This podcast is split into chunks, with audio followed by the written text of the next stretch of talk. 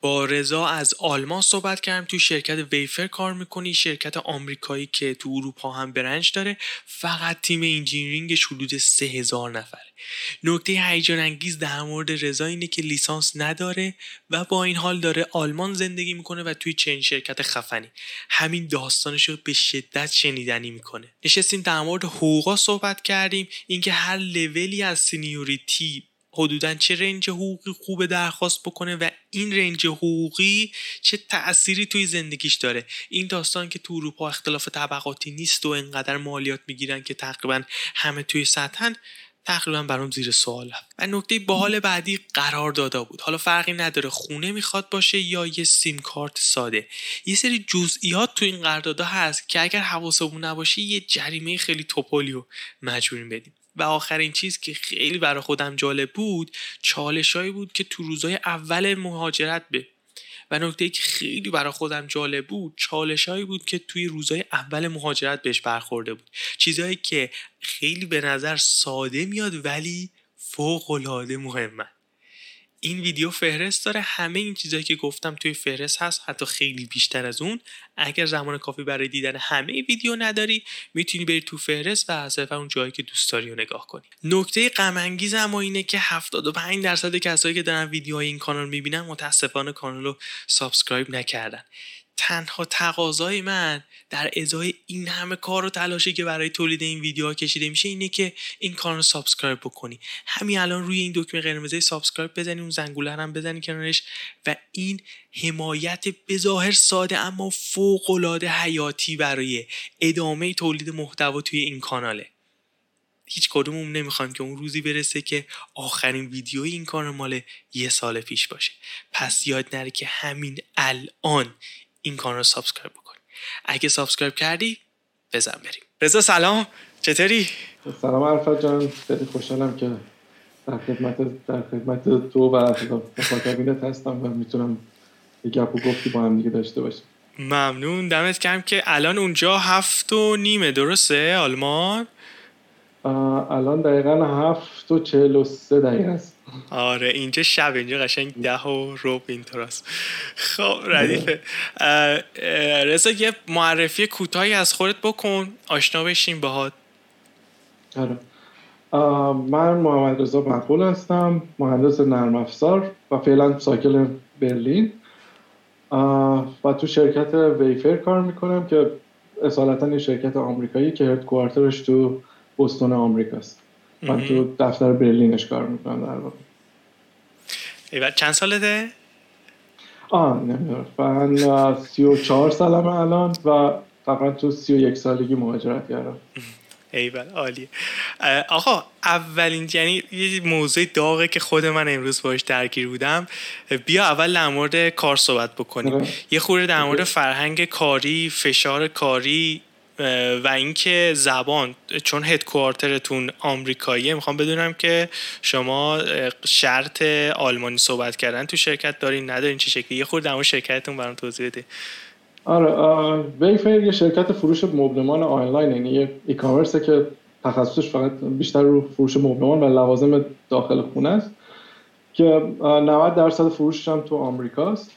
و کلا زبان رسمی شرکت انگلیسی با این حال بعضی از مشاغلی که تو شرکت هستن اگر تو آلمان باشن ممکن نیاز به زبان آلمانی داشته باشن که معمولا مربوط به IT نیستن.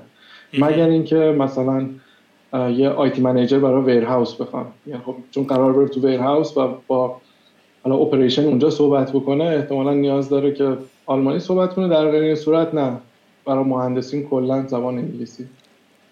تو اصلا آلمانی اصلا خوب نیست. دهان چیزی یاد نگرفتم تو این دو سالی که در آلمان بودم.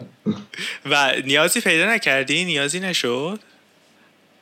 نیاز که تو برای کارهای دولتی قطعا نیاز میشه ولی یعنی به طرز عجیبی شانس داشتم. واقعا شانس داشتم چون مثلا با بقیه دوستای ایرانی که چک می‌کنیم برای اونا اینجوری نبوده. ولی برای من دو سه دفعه نیاز بوده برم کارهای دولتی رو انجام بدم اون کارمندی که به من یعنی من باش صحبت می‌کنم می‌تونست انگلیسی صحبت کنه و کارم را افتاده دیگه.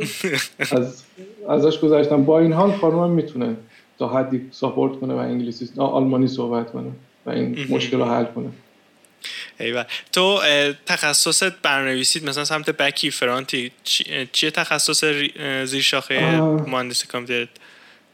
آره چیزی که ویفیر از ما می‌خواد و کلا یعنی اسمی که برو ما گذاشتن سافتور انجینیر که یعنی در واقع ما فول استکیم هم فرانت هم بک ولی من خودم سعی می‌کنم یه خورده از فرانت فاصله بگیرم بیشتر تو بک باشم. چون اکثر کارهایی هم کردم تو سمت بک بوده تو فرانت فقط یه چیزی سرهم بندی کردم هر وقت نیاز بوده. با این حال نمی‌تونم هیچ یعنی مخصوصا با اینکه فرانت تو سالهای اخیر خیلی پیشرفت کرده یه چیزی نمی‌تونم. حرفی برای گفتن واقعا توش ندارم. یه خورده در مورد فرهنگ کاری حالا هم شرکتتون هم اگه ایده ای در مورد مثلا کلا فرهنگ کاری تو آلمان دارین که مثلا فشار کاری چقدر یه ایده ای می‌دید برامون؟ آره حتما. یه مسئله فقط این نکته هست. من تو آلمان تا حالا تو شرکت آلمانی کار نکردم. چون فرهنگ سازمانی که من دارم توش کار می‌کنم یه جورایی هیبریده. یعنی از اصالتا آمریکاییه به جز اون بخشایی که مجبور بوده تحت قانون آلمان یک کارایی بکنه. مثلا من امنیت شغلی آلمان رو دارم چون اونا نمی‌تونن با یه نفر تو آلمان قرارداد بشن به سبک آمریکایی ببندن. ولی دیگه سایر بخشای فرهنگشون دیگه فرهنگ آمریکایی نسبتا یعنی اگر چیزی در مورد فرهنگ شرکت های آلمانی بگم فقط بیشتر در مورد شنیده هامه تا واقعیات احتمالا. بیشترش همون آمریکایی. کلیتش اینه که فرهنگ سازمانی شد. من خودم چون قبل از آلمان تو استونی بودم بخوام به نسبت مثلا فرهنگ شرکت های آمریکایی رو به نسبت شرکت های اروپایی بخوام میگم از دید من توی سطح بالاتر قرار می‌گیرن یعنی دست ما بازتره تو کار در واقع ساعت کاریامون واقعا فلکسیبله. یعنی من خودم مثلا یکی از عادتام اینه که ظهر ناهارمو می‌خورم یه چرت می‌زنم بعد شروع می‌کنم کارم انجام میدم. هر وقت خواستم کار می‌کنم هر وقت نخواستم کار نمی‌کنم. چون عموما اصلا هیچ ساعت کاری ترک نمیشه. اصلا این برای کل اروپا است. تقریبا تا اونجا می‌دونم توی شرکتی نشنیدم ندیدم که ساعت کاری ثبت بشه حداقل. چون این بزرگترین تفاوت با شرکت های ایرانی. ثبت نمیشه ولی تو شرکت های اروپایی یه حساسیتی توش هست. مثلا من دوستان اگه نیاز داشتن برن ظهر یه جایی یه کار اداری انجام بدن دقیقا هماهنگ کردن با تیم لیدرشون با تیمشون. من یک ساعت می‌خوام برم. یا حتی بعضیشون مرخصی گرفتن رفتن کار انجام دادن اومدن. حتی با اینکه ساعت کاری فلکسیبل در واقع. ولی برای من و فکر می‌کنم خیلی از شرکت آمریکایی این شکلیه که میری کارتو انجام میدی. چون اصلا اونا کار ندارن. اسمشه که 8 ساعت تو باید کار انجام بدی ولی در واقع فرهنگ سازمانی طوریه که ازت result می‌خوان.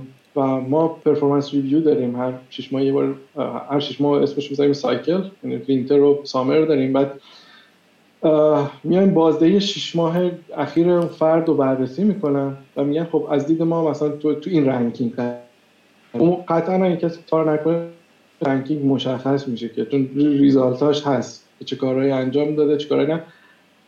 ولی از اون طرف هم به این سبک نیست که بخواد micro management باشه. یعنی بیان چک کنن میگن خب عینا مثلا تو رفتی این pull pull request رو گذاشتی این کارا رو کردی تعدادش کمه تعدادش زیاده یا امثال اینا. result بیشتر بر اساس دستاوردهایی که فرد مثلا تو 6 ماه داشتیم یعنی مثلا تو این 6 ماه فرض کنیم تو زمینه فرهنگ کار تیمی اومدی فرض کنیم pod outing ها یا event ها رو در واقع اومدی هماهنگ کردی کاراشو انجام دادی. مثلا تو زمینه ارتباطات سر این پروژه لازم بوده با چند تا تیم صحبت کنی رفتی صحبت کردی نتایجش این مستنداتش هست. مثلا این document ی که تو درست کردی بر اساس تحقیقاتی که کردی. عموما این به این شکلن تا اینکه بخوان جز باشن که چند خط کد نوشته شده یا چه کارهایی از این زمینه انجام شده. با این حال مثلا یکی از پارامترهایی که داریم قطعا که کیفیت کد هست کوالیتیش در واقع مهمه ولی کوانتیتیش عموما نه. من خودم حتی برای آخرین سایکل هم سه تا پول ریکوست بیشتر به عنوان سمپل نذاشتم که برای چک کنم. یه خب کیفیت کارم خوب بوده یا نبود این تفاوت عمده ای که من خودم مثلا بین فرهنگ کار آمریکایی تا اروپایی تقریبا دیدم و خب از اونورم حس می‌کنم اون طرف این تیف نسبتا ایرانه.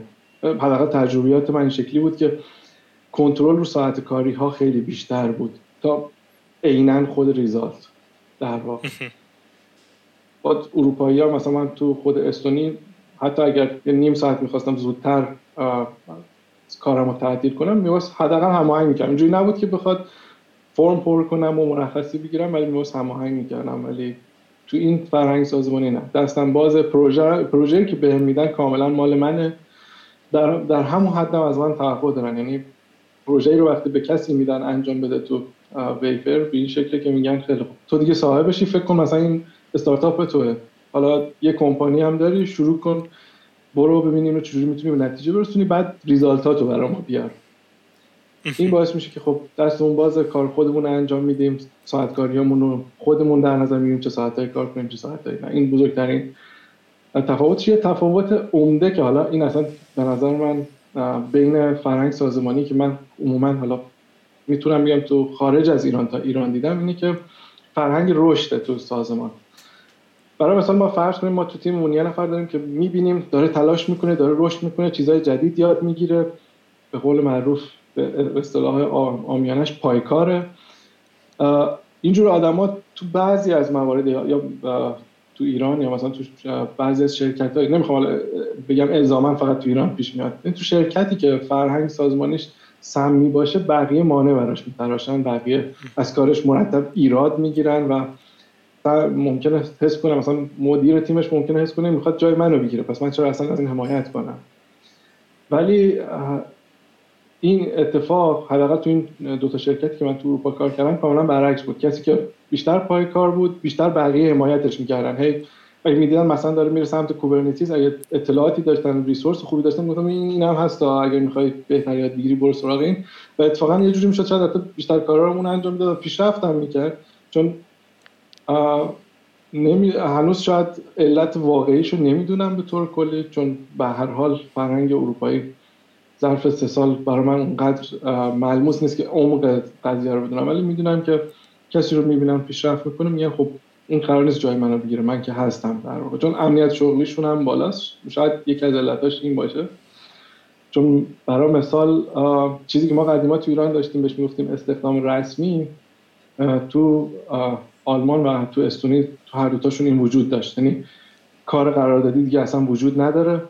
شما یه قرارداد میبندین انتها نداره این قرارداد شروع داره انتها نداره. یه دوره آزمایشی از اون دوره می‌تونن شما رو اخراج کنن. ولی خارج بعد از اون دوره دیگه تعدیل نیرو واقعا مراحلی داره که از هماهنگی با اداره کار اون شهر و, و کلی مستندات باید ببرن و علت بیارن که چرا می‌خوایم تعدیل کنیم. اونم یه نیرو رو معمولا نمیشه مگه اینکه نیرو واقعا خطای بزرگی انجام داده باشه که قابل اثبات باشه. معمولا یه دیپارتمان رو میشه مثلا تعدیل کرد. بگیم ما, ما مثلا دیگه نیاز به فرض کنیم فرانت اند انجینیر نداریم کلا. شرکت ما دیگه فرانت نمی‌خواد بخوایم کل فرانت رو مثلا تعدیل کنیم. برای همین امنیت شغلی بالاست. کسی هم احساس ناراحتی نمی‌کنه از این لحاظ از اون طرف هم معمولا انقدر سرعت رشد شرکت ها بالاست که هر چند نفرم که بتونن رشد کنن برن بالا بازم جا هست. یعنی بازم ما همچنان Wayfair تو position های top ش جای خالی زیاد داره و از داخل خودش هم نمی‌تونه با این سرعت اونا رو پر کنه. نه حتی نیاز داره از بیرون استخدام کنه. خب این خیلی بهتر اگر داخل شرکت ببینه کسی می‌تونه واقعا اون expectation اش رو meet کنه یعنی اون توقعاتش رو برآورده کنه. سعی می‌کنم خیلی انگلیسی استفاده نکنم. که اونو مثلا promote کنه و بذاره اونجا. شاید یه بخش عمدهش این چند تا دلیلی باشه که گفتم که باعث میشه دیگه کسی خیلی دنبال این نیست که بگه اگر فلانی داره پیشرفت می‌کنه خب نذاریم. ممکن جای مثلا منو بگیره یا جای X رو بگیره. کسی جای دیگه رو نمی‌گیره. جا برای همه هست. این بزرگترین تفاوتی بوده که من تو فرهنگ سازمانی دیدم و خیلی کمک کننده است و یه فرهنگ سازمانی هم که من اینو تو ویفر دیدم. حالا بازم مطمئن نیستم که تو همه شرکت ها باشه حدسم اینه که یه پشتوانه آمریکایی داره. یعنی احتمالا از شرکت های بزرگی مثل گوگل و, اون بزرگ یا اون فنگ به اصطلاح وارد ویفر شده. اینه که ما چیزی به اسم یعنی کسی رو ما نمیایم مقصر بکنیم. حتی اگر اتفاق بدی افتاده کسی قرار نباید مقصر بشه. ما فقط می‌تونیم فیدبک بدیم. مثلا اگر می‌بینیم یه تیم لید یا یکی از همکارامون یه کاری انجام داده که نتیجه بدی داده. حالا از دید ما یه کار نادرستیه. ما نمی‌تونیم بریم بهش بگیم هی تو چرا همچین کاری کردی؟ عجب کار من مثلا مزخرفی انجام دادی و امثال اینا. با این لحن منفی اصلا نمی‌تونی با هیچ کس اپروچ کنی. باید واقعا اول باش شروع کنی به صحبت کردن و با لحن مثبت باید یعنی در واقع به قول معروف اون هدفی که داری هدفت رشد اون فرد باشه. با هر دلیل دیگه بخوای بهش نزدیک بشی اون آدم قطعا خودش می‌فهمه بقیه اطرافیان تو تیم می‌فهمن و این جو رو سمی می‌کنه و عموما به ضرر اون کسی میشه که داره این هر این کارو می‌کنه. پس با یه دید مثبت که من می‌خوام این آدم پیشرفت کنه حالا من حس می‌کنم این کاری که کرد در راستای پیشرفتش نیست.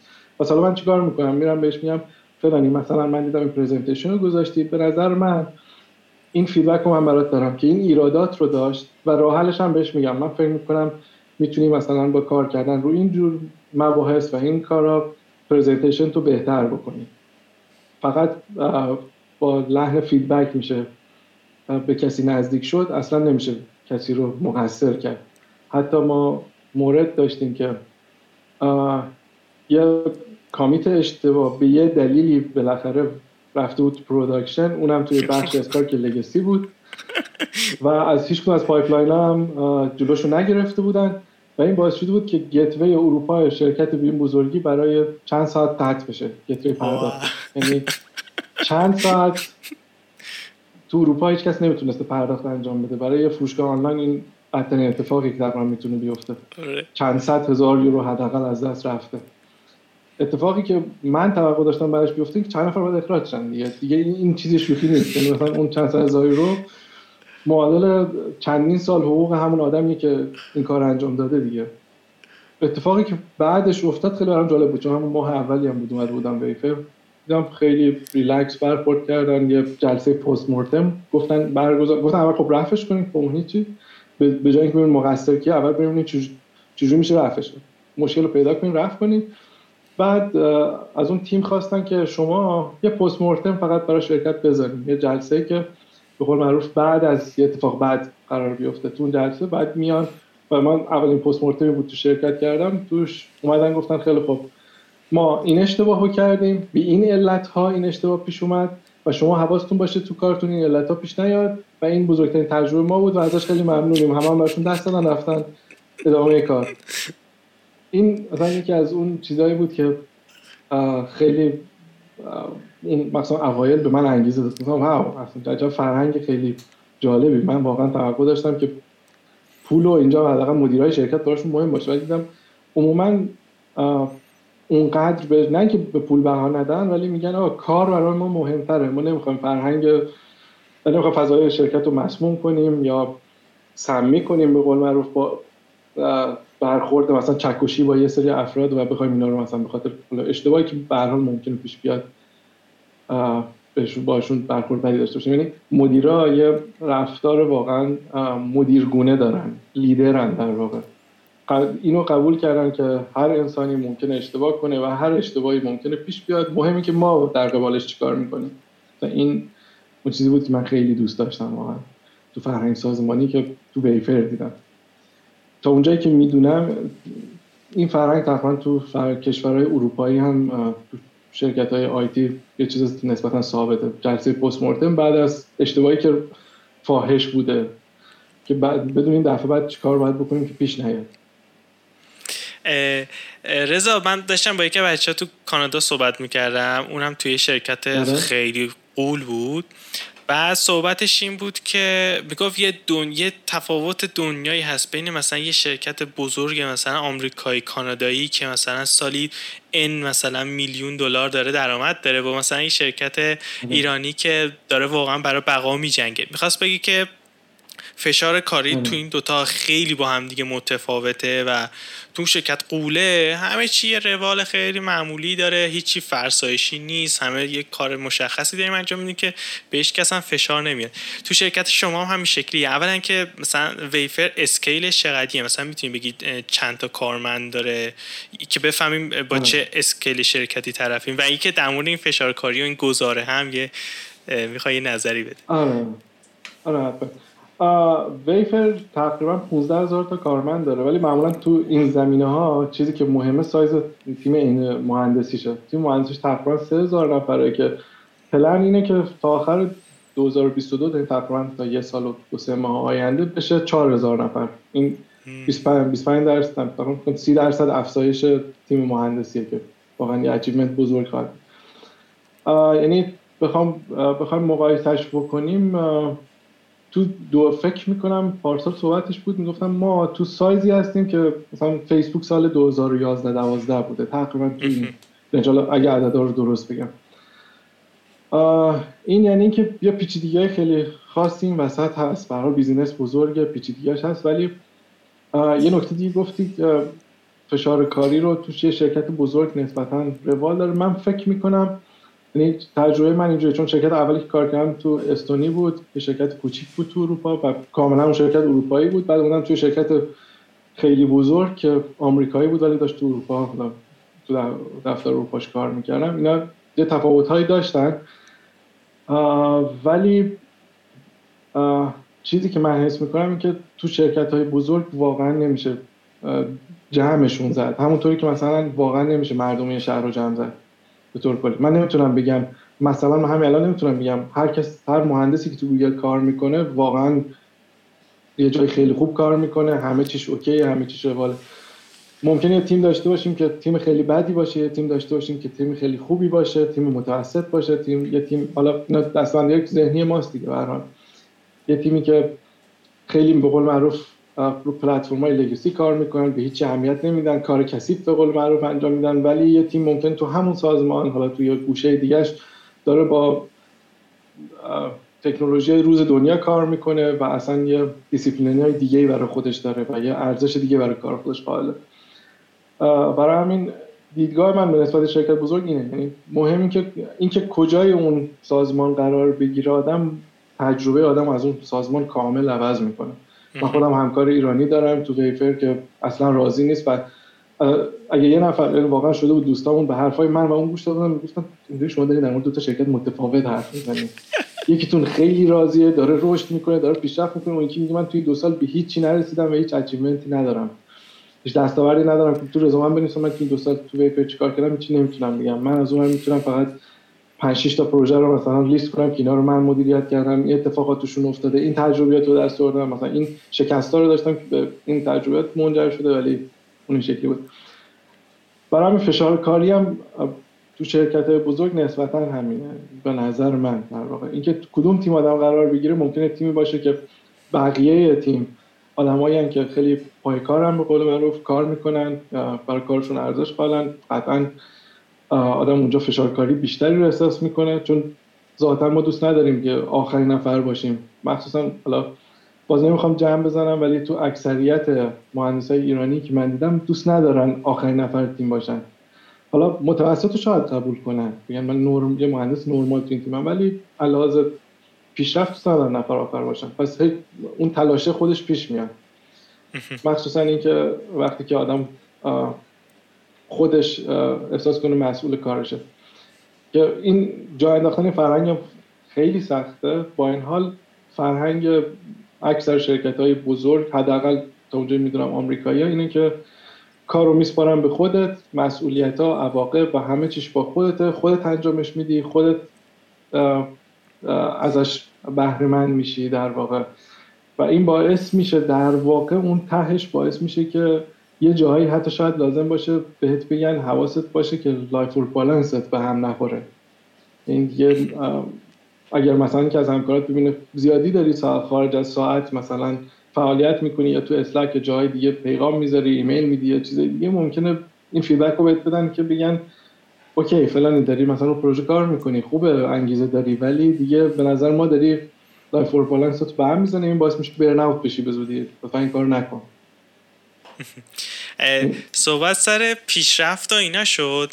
ببین تو فکر کنم تو لینکدین زده بودی level team lead ه درسته؟ نه نه. تو Wayfair؟ آره.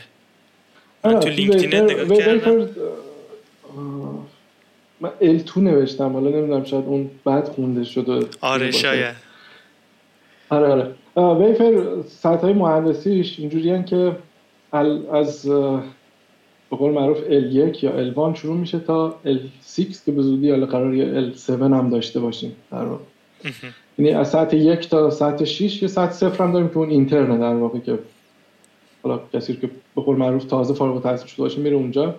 سطح یک اسم چون الان دارن عوض میشن. چیز title ایی که الان من دارم در حرف می‌زنم قرار هر کدوم downgrade بشن در آینده چون می‌خوان با گوگل تطبیقشون بدن بگن ما می‌خوایم عینا مثل همون باشیم اینا رو هر کدوم downgrade می‌کنن. ولی به هر حال الان در حال حاضر L1 junior engineer L2 software engineer عادیه در واقع.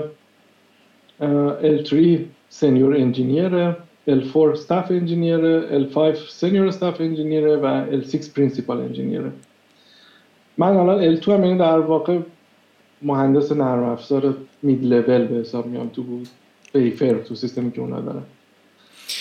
سیستم؟ شرکت آره بگو بگو با این حال میگم تو title بندی که شرکت های آمریکایی معمولا می‌کنن از خود شرکت های آلمانی معمولا یه درجه بالا. یعنی خود Wayfair از شرکت آلمانی یه درجه بالاتره. مثلا من برای شرکت بزرگی تو آلمان باشون صحبت می‌کردم یعنی یه بار باشون interview داشتم گفتن تو تو سطح senior ما قرار می‌گیری. با یه شرکت فرض کنیم بالا متوسط رو پایین صحبت می‌کنم گفت تو tech lead ی از دید ما. چرا که مثلا تعریف ها فرق می‌کنه. مثلا Wayfair میگه L2 engineer من که از من engineer نرمال به حساب میاد کسی که می‌تونه یه پروژه رو از لحاظ فنی مدیریت کنه و scale پروژه در حدی باشه که این حداقل دو یا چند تیم روش کار انجام لازم باشه انجام بدن و بیشتر از دو sprint طول بکشه. یعنی کار بزرگ high scale باشه که خود اون research ش چندین هفته طول بکشه. این تو تعریفی که مثلا فرض کنیم شرکت آلمانی از مهندس نرم افزار داره نمی گنجه اونا میگن خب اون کسی که داره یه پروژه پروژه رو از لحاظ فنی مدیریت می‌کنه از دید ما دیگه از senior بالاتره دیگه technical leader. به حال چیزی که همه می‌دونن تو دنیای title گذاری در واقع هر شرکتی راه خودشون میره و از دید منم عموما خیلی title مهم نیستن در واقع. حتی اینکه مثلا چیزی که اخیرا گفتن گفتن ما می‌خوایم تو Wayfair title ها رو یه دونه بیاریم پایین تر یعنی بیاریم میگیم خیلی خوب از این بعد ما الفو رو میگیم سنیور. انجینیر. من صحبت که مثلا مدیرمون با من داشت گفت حس بدی در این مورد داری یا نه؟ چون لازم بود با همه اعضای تیم صحبت کنیم مطمئن باشین تاثیر بدی نمی‌ذاره. گفتم نه عموما من همین که بدونم دارم پیشرفت کنم برام کافیه. حالا اینکه شرکت چه اسمی می‌خواد رو من بذاره خب فرقی نمی‌کنه. مهمی که من بدونم کجا به کجا می‌تونم برم. در واقع. و یه خورده در مورد این بگی که چه شکلی آدم رو پروموت, پروموت پیدا می‌کنه اصلا روند ارزش گذاریه چه شکلیه؟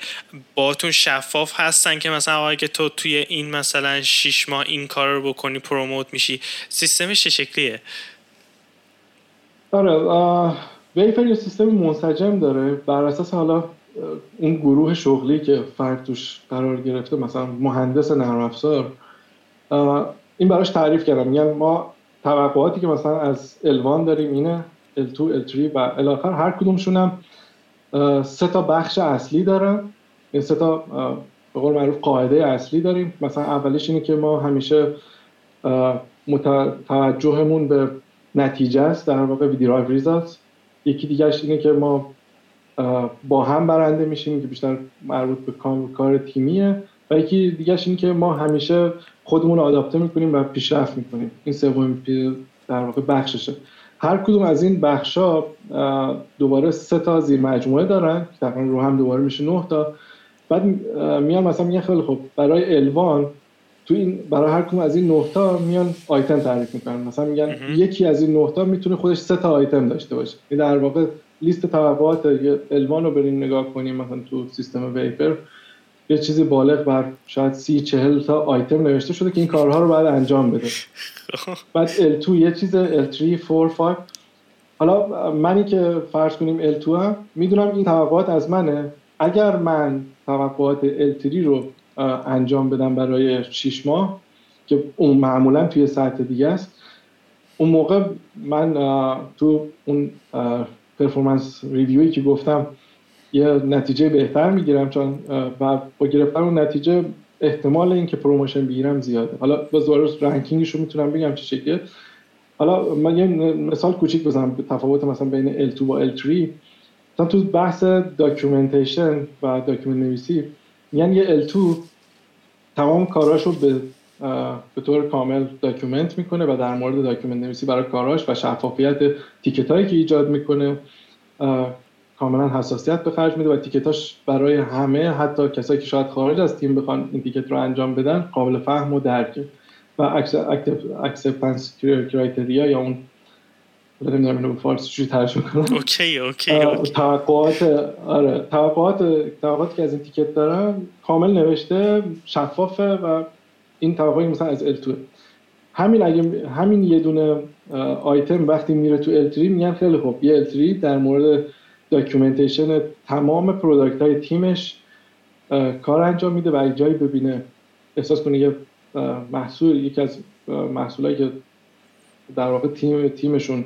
داره یه مشکلی تو این زمینه داره خودش proactive عمل می‌کنه میگه به تیم اگر کم زمان بخواد انجامش میده یا بیشتر زمان بخواد حتی یه ticket ایجاد می‌کنه و مثلا این سیستم رو ما فکر می‌کنم این بخش رو درست document نکردیم کامل ننوشتیم. یکی یه نفر بره انجامش بده.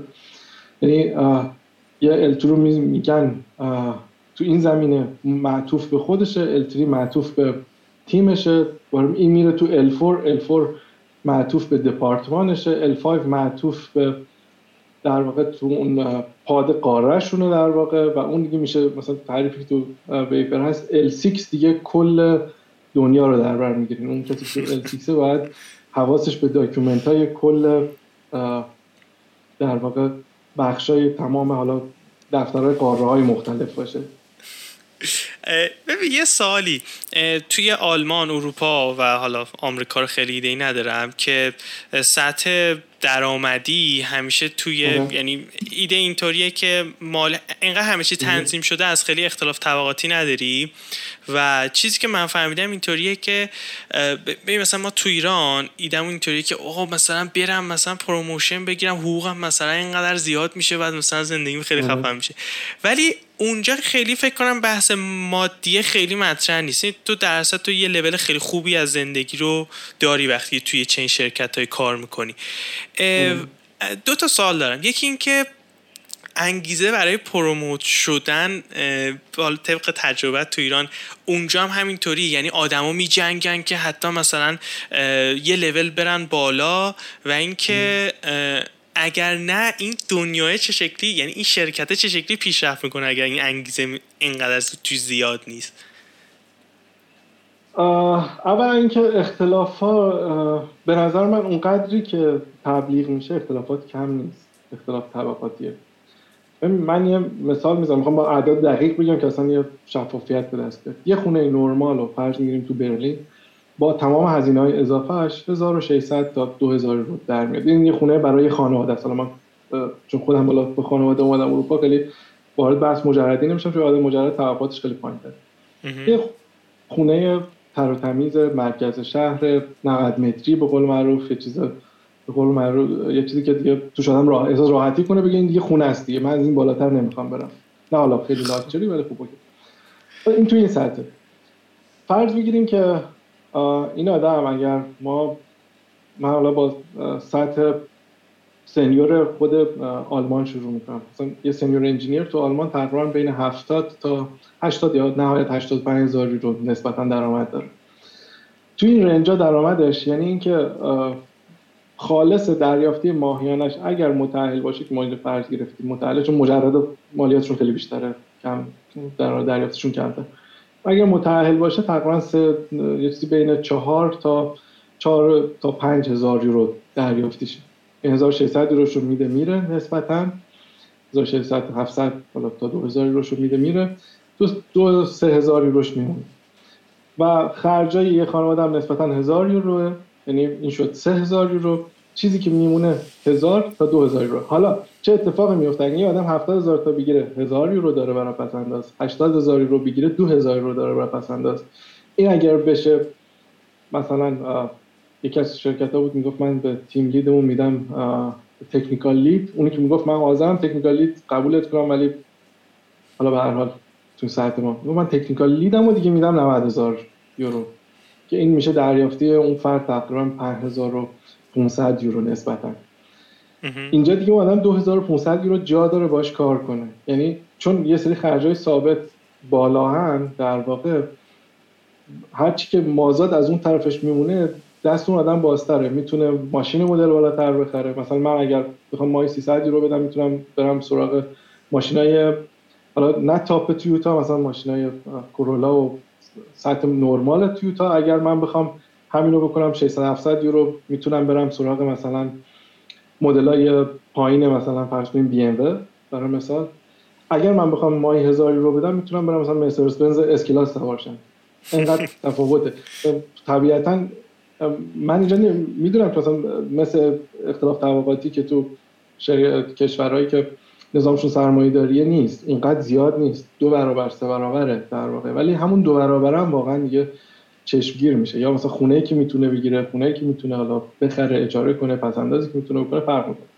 از اون طرف دوباره شرکت ها فرق می‌کنن. یعنی یه اتفاقا من اینو خیلی دارم جسوری حرف بزنم ولی یه دوستی داشتیم 9 سال توی شرکتی کار کرده بود و تو رزومهش اینو گذاشته بود اون تاپ. بهش گفتم چرا این گذاشتیم بالا دیگه؟ دو, دو تا کار بعد از این انجام دادی یا؟ اونا چرا انداختی پایین. با اینکه دو تا کارش ریموت خارج از ایران بود و می‌خواست خارج از ایران هم کار پیدا کنه. گفت نه من می‌خوام بهشون نشون بدم. من 9 سال وفادار بودم به شرکت. گفتم okay نه اول سوال ازم می‌پرسن 9 سال تو شرکت چیکار می‌کرد به کجا رسیدی تو اون 9 سال؟ چی داشته که این شرکت تو تونستی 9 سال توش بمونی؟ چند لول چند بار توش promotion گرفتی؟ به این چیز سوالایی که ازت می‌پرسن ممکنه اتفاقا حتی به ضررت تموم بشه. مثلا حواست به این موضوع باشه. یعنی خود شرکت های های tech الان دیگه توقعشون نیست. یه نفر بیاد و سی سال توشون کار کنه. میگن بیاد تا جایی رشد می‌کنه. رشد کنه. اگر دیگه رشد نمی‌کنه بره. چون آدمی که رشد نمی‌کنه عملا داره resource های ما رو هدر میده در واقع. بره یه جای حتی بهتر. اساسا مثلا مقصدی که خیلی خیلی بعد از Wayfair برای در نظر می‌گیرن جاهایی مثل Shopify، Facebook، Google و امثال ایناست. میگن ما می‌خوایم بریم شرکتایی که بزرگترن. عموما حالا خیلی هم حتی میرن شرکت های کوچیکتر با position های بالاتر. کار ندارم ولی وقتی هم میرن تو اونا دیگه حقوق واقعا فرق می‌کنه. و خود promotion ه دیگه یه نکته داره. شاید خود حقوق ثابت اون فرد اونقدر بالا نبره. به قول یکی از بچه ها اتفاقا امروز داشتم باش صحبت می‌کردم گفت من انگیزه آنچنانی برای promotion ندارم چون promotion بگیرم دو بار بیشتر می‌تونم تو ماه ساندویچ بخورم. 150 یورو میاد رو حقوقم خالصش چون هر کسی promote میشه میره تو پایین band salary band اون سطح. پایین اون با حالا اگر این تو اینم وسط یا بالاش باشه تفاوت آنچنانی نداره. و از وسط تا از وسط یه band تا یه band وسط یه band دیگه بین 500 تا 1000 رو ممکنه فرق کنه ولی از بالا تا پایین فرقش آنچنان نیست. به هر حال داشت اینو میگفت ولی مسئله اینه که خود promotion گرفتنه باعث میشه که وقتی تو مصاحبه با شرکت بزرگتر صحبت می‌کنیم می‌تونیم اونو به عنوان دستاورد تا معرفیش کرد و همیشه با یه position بالاتر رفت تو شرکت دیگه. یعنی یکی از target هایی که خیلی از engineer ها فرض کنیم تو شرکتی مثل Wayfair می‌تونن داشته باشن میگن ما برسیم مثلا به سطح L3 یا برسیم به senior تو این شرکت که بتونیم مثلا به عنوان engineer معمولی وارد گوگل بشیم. چون دیگه اونجا از دید ما اون بزرگتره. یا engineering manager ما ممکنه چندین تیم مثلا دو یا سه تیم زیر دستش کار کنن. میگه خیلی خب من که حالا به اینجا پروموت شدم یه, یه سالی هم میمونم قشنگ تجربه جذب می‌کنم. بعد میرم مثلا فیسبوک میشم یه تیم لید ساده که یه تیم دستمه. ولی خب به هر حال اونجا توقعات سطحشون فرق می‌کنه در واقع. اتفاقی که میفته اینه. بعد حقوق هم یهو یه اسکیل میره بالاتر. چیزی که من و نکته بعدی این که خیلی ها اینو میگن که اختلاف طبقاتی کمه نمی‌دونم درآمدا آنقدر با هم تفاوت نداره. بیشتر به این علته که اکثر من تو خیلی از بچه‌هایی که از ایران اومدن دیدم برای اینکه وقتی از ایران میان توی اسکیل دیگه حقوق می‌گیرن.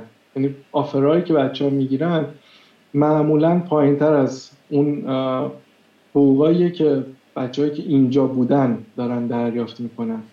و این ذهنیت براشون ایجاد میشه که خیلی خوب خیلی حقوق نمیدن. و درست هم میگن مثلا 70 درصد یا 80 درصد شرکت ها سقف حقوقشون دیگه مثلا 100 هزار یورو در ساله. این برای آلمان صادقه در واقع.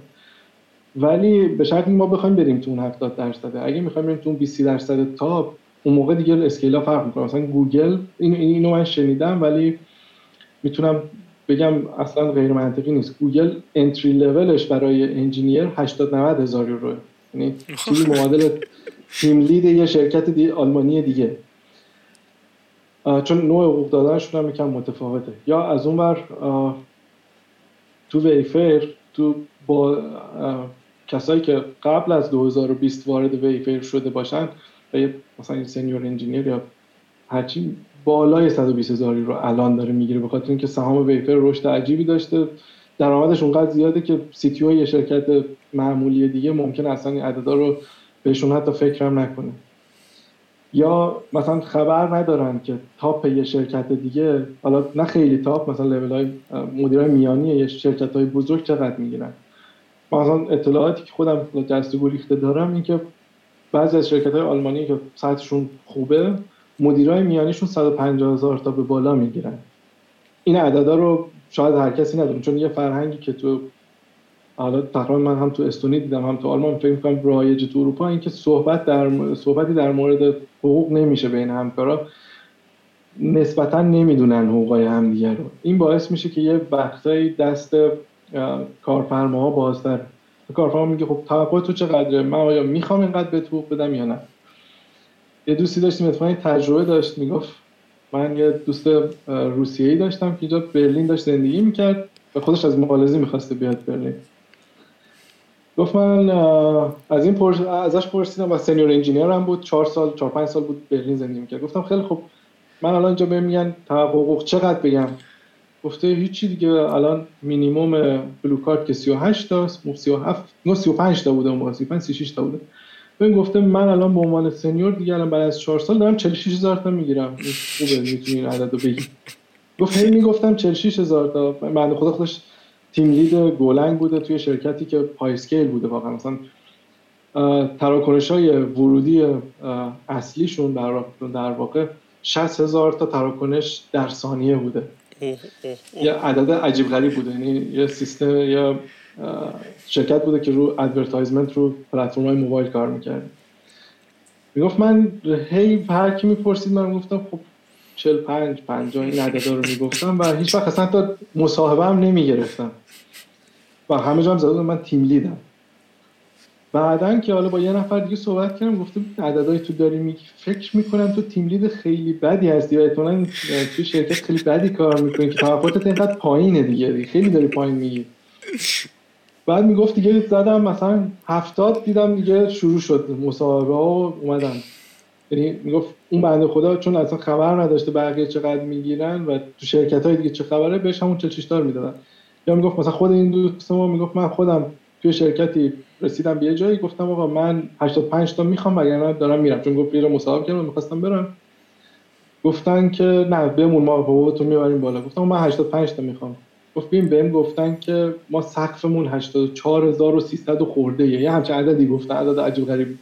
اوکی حالا بقیه‌اش هم مشکل نیست میمونم گفت موندم و بعدها که از اون شرکت اومدم بیرون با سی تی او صحبت می‌کردم فهمیدم سی تی او اون عدد رو می‌گرفته 84000 خورده بوده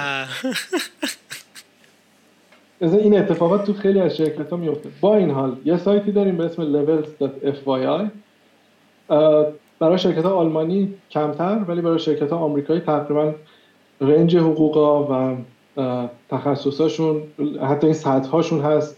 میشه دید تطابق سطح ها مثلا من, من می‌تونم اونجا برم میرم اگر من L2 یا L3 ویفیرم الان بخوام برم فرض کنیم نتفلیکس تو کدوم سطح میفتم یا اگه بخوام برم آمازون من تو کدوم سطح میفتم همینا رو گذاشته حقوقاشون و اونایی که خودشون ریپورت دادن هست میشه یه برآوردی از یه میانگینی ازشون گرفت حتی برای دفاتر اروپاییشون. این مثلا یه تکنیکی که آدم می‌تونه بفهمه چه خبره. خلاصه اینکه تو اروپا اگر آدم واقعا ندونه چه خبره ممکنه هر حقوقی رو پیشنهاد بدن و اون فرد به هر حال مخصوصا برای کسایی که می‌خوان بیان ممکن قبول کنن. و معمولا هم اگر یه نکته دیگه هم هست. اگر کسایی که از خارج از اروپا می‌گیرن بخوان پافشاری کنن روی حقوق بالاتر ممکنه نه بشنون. این هم هست. چون بعضی از شرکت ها حالا نه شرکت های بزرگ و در مورد بزرگ ها خیلی صحبت نمی کنم در مورد شرکت های مثلا متوسط متوسط رو پایین اینا خ... اومن به این شکل عمل می‌کنن که میگن خیلی خب ما نیروی خارجی می‌گیریم که ارزونتر بیاریمش. حتی اگه یه سالم بهش کمتر بدیم این خودش ده هزار یورو این ده هزار یورو رو ما خرج کردیم آوردیمش. یا مثلا 20 هزار یورو تفاوت ما این 20 هزار یورو رو خودمون خرج چیزهای دیگه کردیم. با این دید بعضی از شرکت ها بهش نگاه می‌کنن. با این حال شرکت ها اسکیلشون از یه حد بیشتر دیگه سالاری بند دارن. نمیشه دیگه پرت تو اونا حقوق گرفت. مثلا من خودم آفری که از ویفر گرفتم با اون عددی که خودم بهشون به عنوان توقع گفته بودم سی درصد تفاوت داشت. سی درصد حاضر بودن بیشتر بدن. برای اینکه من افتاده بودم مثلا تو اونا تشخیص داده بودن من اینجای سالاری بند تو اون ال تو قرار دارم و این اینقدر باید بگیره دیگه و کمتر نمی‌دادن دیگه. مثلا شرکت بزرگ این شکلی هم عمل می‌کنن چون بازار کارشون رقابتیه. میگن خب آدمی که ما می‌خوایم بگیریم خب فرض کنیم آمازون هم می‌خواد بگیره. پس ما یه جوری بهش حقوق بدیم که آمازون نتونه ببرش. یا مثلا بزرگای دیگه نتونن ببرنش. ایوه خیلی تا حالا هیچ کسی قضیه رو اینقدر قشنگ با مثال عددی نش گفته بود. خیلی بالی من یه خورده دیدم کلا یه خورده عوض شد. خیلی جالب بود. دمت کم اگر بخوای چند تا تو, تو مصاحبه جزو وظایفت هست که انجام بدی؟ تو شرکت؟ نه. می‌تونم یعنی اینجوری جز و ما ویپرز فرهنگش اینجوری کسی که می‌خواد دوست داره مصاحبه کنه درخواست میده. یه دوره می پاس می‌کنه بعد می‌تونه بره مصاحبه کنه من این کارو نکردم سوالی که دارم اینه که اگر کسی مثلا بخواد اقدام بکنه و بیاد مثلا تو شرکت شما با توجه به تجربیاتی که داری چه توصیهایی بهش می‌کنی؟ چه از نظر technical چه از نظر soft skill آره آره soft skill که تقریبا توقعات اکثر شرکت ها یکیه. اینکه وقتی با اون, اون آدم بتونه ارتباط برقرار بکنه به راحتی با افرادی حتی که کاملا غریبن. چون من الان تو ویفر میگم وقتی 3000 تا انجینیر داریم من با خیلی از کسایی که روزانه لازمه صحبت کنم اولین بار دارم باشون صحبت می‌کنم. انگار تقریبا شبیه جو مساوات هرچند اون استرس رو نداره ولی به هر حال نسبتا اون. برای همین اینه که اگر اون آدم هم نمی‌شناسی بتونی راحت باش شروع کنی ارتباط برقرار کنی. این بحث حالا سافت سکیلزشه و یه نکته دیگه هم این که بتونی مسائل کاری پیچیده رو به صورت ساده و قابل فهم توضیح بدی. این توقعی که دارم این شاید یه جاهایی به قول معروف خیلی ریز اون اونی که داره مصاحبه می‌کنه دقت کنه بهش. یعنی یه سوالی پرسه که اون فرد فکر کنه سوال بیرفت ولی خب اوکی حالا مثلا من توضیح میدم. این پروژه این پیچیدگیاش این بود من اینجوری انجامش دادم. ولی هدف اون در واقع اینو ببینه خیلی خوب این چجوری می‌تونه منی که هیچ ایده در مورد این پروژه ندارم و سریع بیاره تو راه و من بفهممش. چون این اسکیل یک توی شرکت بزرگ کامل به کارش میاد یا سافت سکیلزشه که واقعا باید بتونه راحت ارتباط برقرار کنه مفاهیم پیچیده رو به راحتی بتونه توضیح بده. و در مورد بحث تکنیکالش یکی از چیزهایی که ویپر شروع می‌کنه باهاشون یه پلتفرمی به اسم کارات. یعنی بعد از اینکه یه مصاحبه اولیه با مهندس نرم افزارش کرد الان مطمئن نیستم هنوز همونه چون آخرین باری که یکی از دوستام apply کرده برای Wayfair تقریبا یک سال پیش بوده. اگر تغییر نکرده باشه میفرستنش برای پلتفرمی به اسم Karat. Karat یه پلتفرم آمریکایی که اینا کارشون مصاحبه الگوریتمه. با یه مهندس نرم افزار remote مصاحبه می‌کنن فیلمش رو ضبط می‌کنن. فیلمش و نظر اون مصاحبه کننده رو میفرستن برای اون شرکتی درخواست داده. چه خب. آره. و اون به سه تا 20 دقیقه تقسیم میشه اون مصاحبه یه ساعته. 20 دقیقه اول اینکه یه الگوریتم نسبتا پیچیده رو حالا متوسط رو به بالا. نه هارد تقریبا. متوسط رو بالا رو بهش میدن. تو 20 دقیقه اول این باید حلش کنه اون فرد و در حین حل کردنش باید توضیح هم بده. یعنی خط به خط و مراحل فکرش رو باید توضیح بده که اونا اون فردی داره مصاحبه می‌کنه بتونه تحلیل کنه که آیا این چقدر تحلیلش درسته. و حلش کنه و به نتیجه اولیه برسه. حتی اگر در واقع time complexity ش مناسب نباشه فقط به حل برسه. 20 دقیقه بعدی رو دیگه کد نمی نویسه صحبت می‌کنن در مورد اینکه فکر می‌کنی time complexity ش چقدره چجوری میشه اینو بهینش کرد و حول این محور صحبت می‌کنن. اینجا دوباره یکم اون soft رو باش کشتی می‌گیره. احتمالا اونی که داره مصاحبه می‌کنه در این حال. و قدرت تجزیه و تحلیل این فرد رو باش میسنجه. تو 20 دقیقه آخرم تا اونجا یادمه دوباره یه سری صحبت ها در مورد سایر skill که برای این position لازمه. حالا دیگه هر چی می‌تونه باشه. بسته به اینکه تو کدوم تیم کجا می‌خواد بره چه note ی برای اون اون کسی داره مصاحبه می‌کنه گذاشته باشن. بر اساس اون سوالا می‌پرسه و جوابشون رو می‌گیره و مصاحبه تموم میشه. این مصاحبه خورده سخت نسبتا. اگر ساعتش رو کسی می‌خواد بدونه می‌تونه سایت hackerrank.com در واقع الگوریتم های مدیوم و هاردش حالا هاردش معمولا بعضی وقتا سختتر از اون چیزایی که پرسیده شده و مدیوماش یکم ساده ترن اینا رو بره با کلنجار بره. ببین می‌تونه اینا رو تو 20 دقیقه واقعا به جواب برسونه جواب اولیه حداقل. اگر که آره اون موقع آماده است برای مثلا مصاحبه با ویفیر در واقع. و کسی که این مصاحبه رو پاس می‌کنه وارد مصاحبه اصلی خود Wayfair میشه. اون موقع زمانی که Wayfair براش زمان می‌ذاره. مصاحبه ما داریم بهش میگه مصاحبه پنل. در واقع ترکیب چهار تا مصاحبه پشت سر همه. معمولا حالا الان که remote شده شاید جداشون کنن تو روزهای مختلف ولی رسم بر اینه که چهار تا پشت سر هم چهار تا 45 دقیقه با break بینشون. یکیشون behavioral ه یکیشون دوباره الگوریتمه ولی این, این بار دیگه یه hiring manager تو Wayfair که داره الگوریتم رو می‌پرسه و باش کلنجار میره.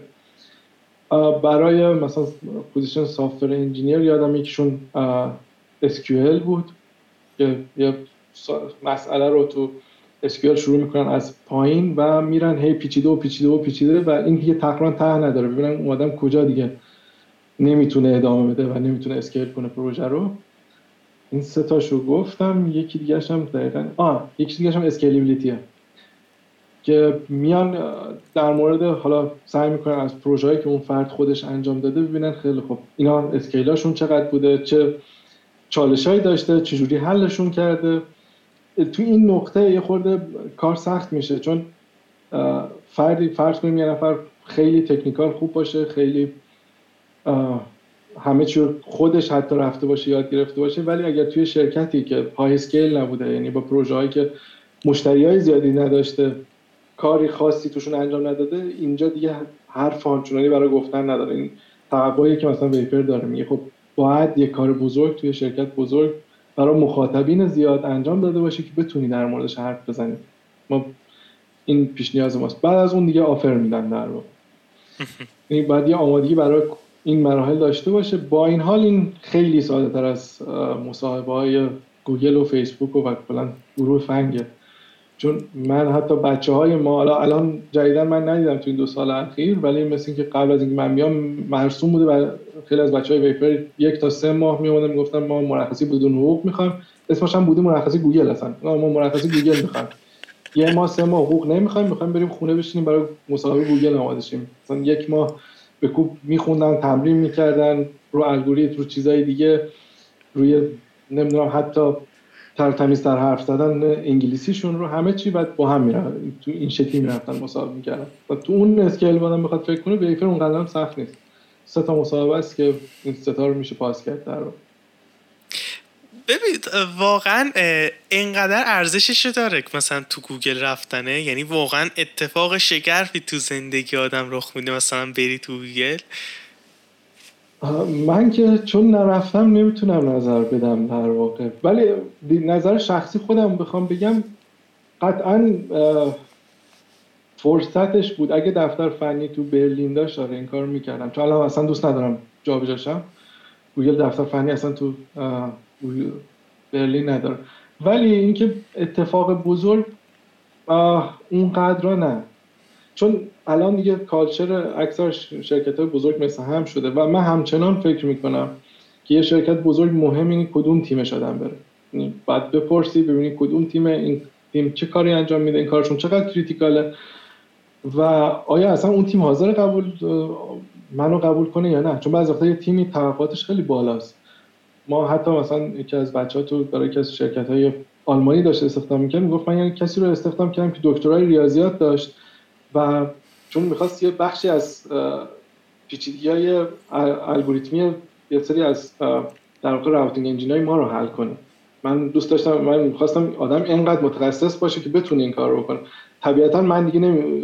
منی که حالا مدت ها بودم و در واقع software engineer بودن دیگه نمی‌تونم expectation های همچین position ی رو meet کنم دیگه. بخوام باید برم دانشگاه ریاضیات بکنم دیگه واقعا راه دیگه نداره یعنی از که اگه تیم دیگه خیلی هم top باشه دیگه ممکنه راه حل براش نباشه. با این حال من فکر می‌کنم خوبه ولی دیگه نه اینجوری که بگم که در واقع مدینه منوره من اون اگه به اون نرسم نه. بقیه هم خوب. اگر Wayfair از مثلا اگر گوگل از من صد باشه فرض می‌گیریم بقیه گروه FAANG مثل نتفلیکس و فیسبوک و اپل و امثال اینا 90 95 ان جایی مثل Wayfair رو یه سری شرکت های دیگه 85 ان شرکت های top آلمانی مثل Zalando و Delivery Hero اینا برای من 70 75 ان و الی آخر در واقع به قول یکی از بچه میگم فرض کنیم ما می‌خوایم پرایدمون رو بفروشیم 206 بگیریم.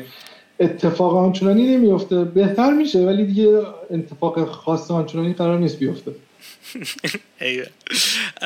اگه موافق باشی بریم یه خورده در مورد مهاجرت هم صحبت بکنیم. می‌خوای روندی که خودت طی کردی از ایران و فکر کنم رفتی اول استونی و اومدی آلمان رو می‌خوای یه ریویوی بکنیم؟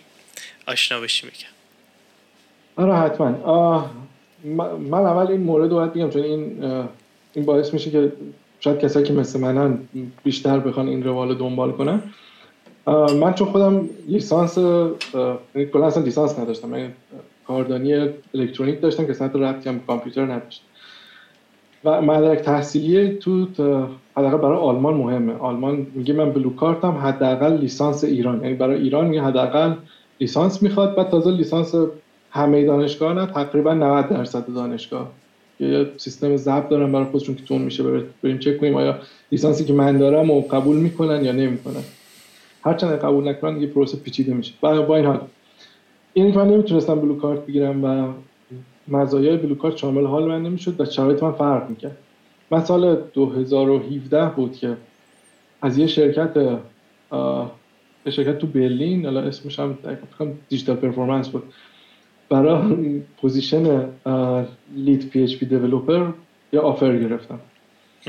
و خب خیلی خوشحال کننده بود و در هیچ ایده هم نداشتم. یعنی پیچیدگی سفارت رو نمی‌دونستم و هیچ ایده دیگه در موردش نداشتم.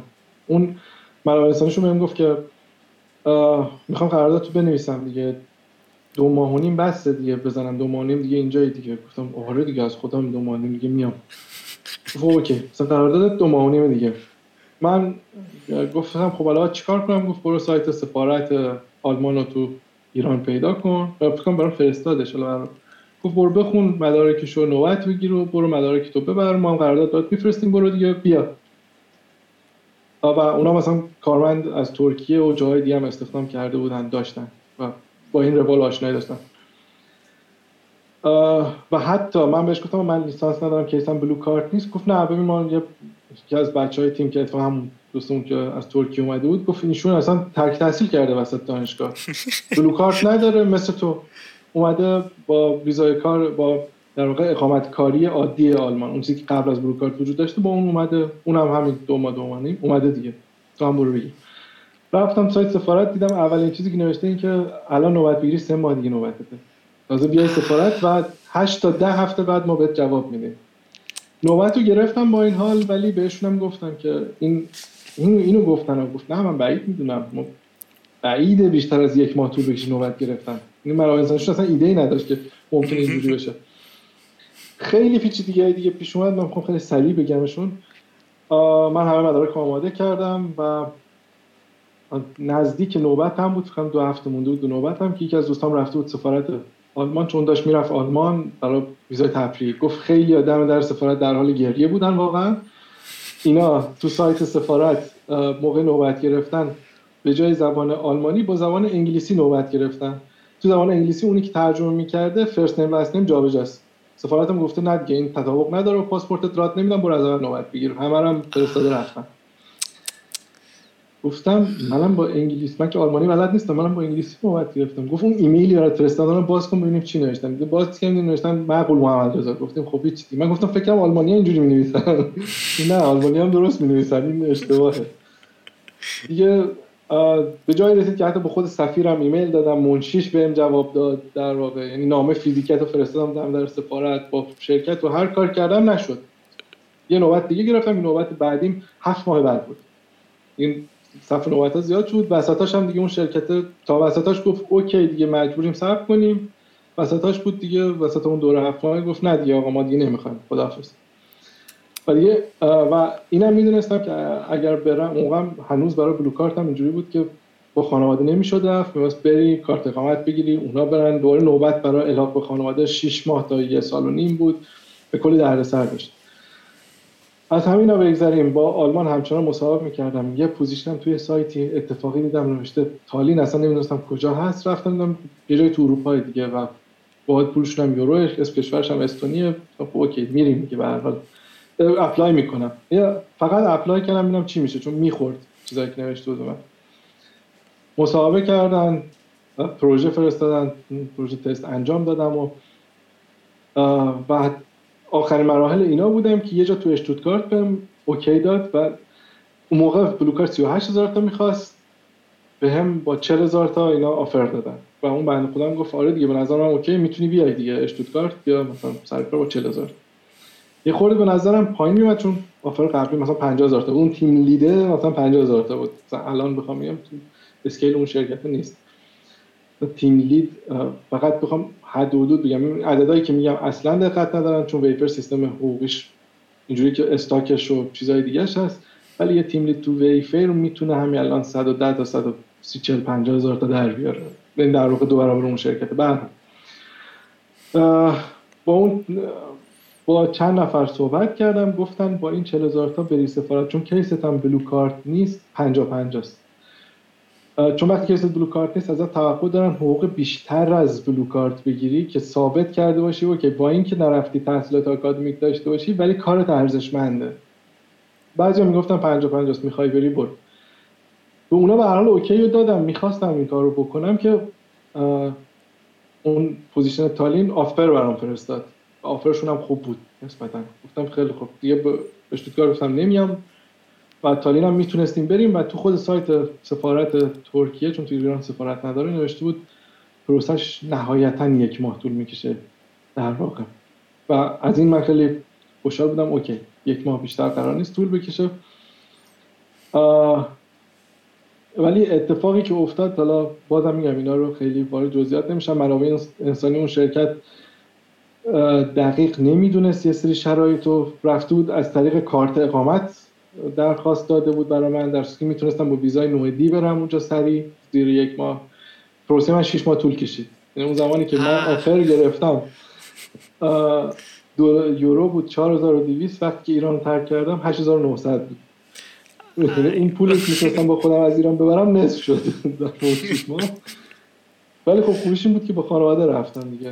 با هم رفتیم و اول یه سفر ترکیه که ویزا رو گرفتیم و بعد رفتیم تالین. و جای خیلی خوبی بوده یه سال و نیم یه سال و سه ماه تقریبا اونجا بودیم تا همون شش ماه اول تصمیم گرفتیم که ما می‌خوایم بریم آلمان. چون گفتیم بریم شاید هم موندیم ولی دیدیم چون یک شهروندی نمیدن دو اون قدرا مهاجر پذیر نیستن چون مهاجر اونجا کمه. آدم انگشت نماست. کاری با آدم ندارن ولی خب مثل این میمونه یه آدمی که کاملا چهرهش و رنگ پوستش فرق می‌کنه تو ایران قدم بزنه قطعا نگاهش می‌کنن یه همچه اتفاقی برای ما میافتاد. همه نگاه می‌کردن. کاری نداشتن ولی این جالب نبود. شهروندی هم جالب نبود و کوچیکم بود. کل استونی یک میلیون جمعیت داشت و بعد از اینکه من اونجا ماشین خریدم دو ماه بعد کلا برام تکراری شد. همه چیش. یه گفتم خب هر جا داشت دیدیم. یه چیز آنچنانی نداره و مردمش هم به شدت خیلی خونسرد بودن. اصلا اهل حرف زدن نبودن. این یه خورده اذیت می‌کرد. مثلا ما یه همکاری داشتیم که 6 سال تو اون شرکت بود کسی نمی‌دونست نهار چیکار می‌کنه. آخرش من ازش پرسیدم. گفتم فلانی مثلا تو ما ندیدیم بری نهار بخوری. چیکار می‌کنی؟ دیگه گفت تو صبح هم زود میومد هفت و نیم هشت شرکت بود تا بعضا شیش هفت.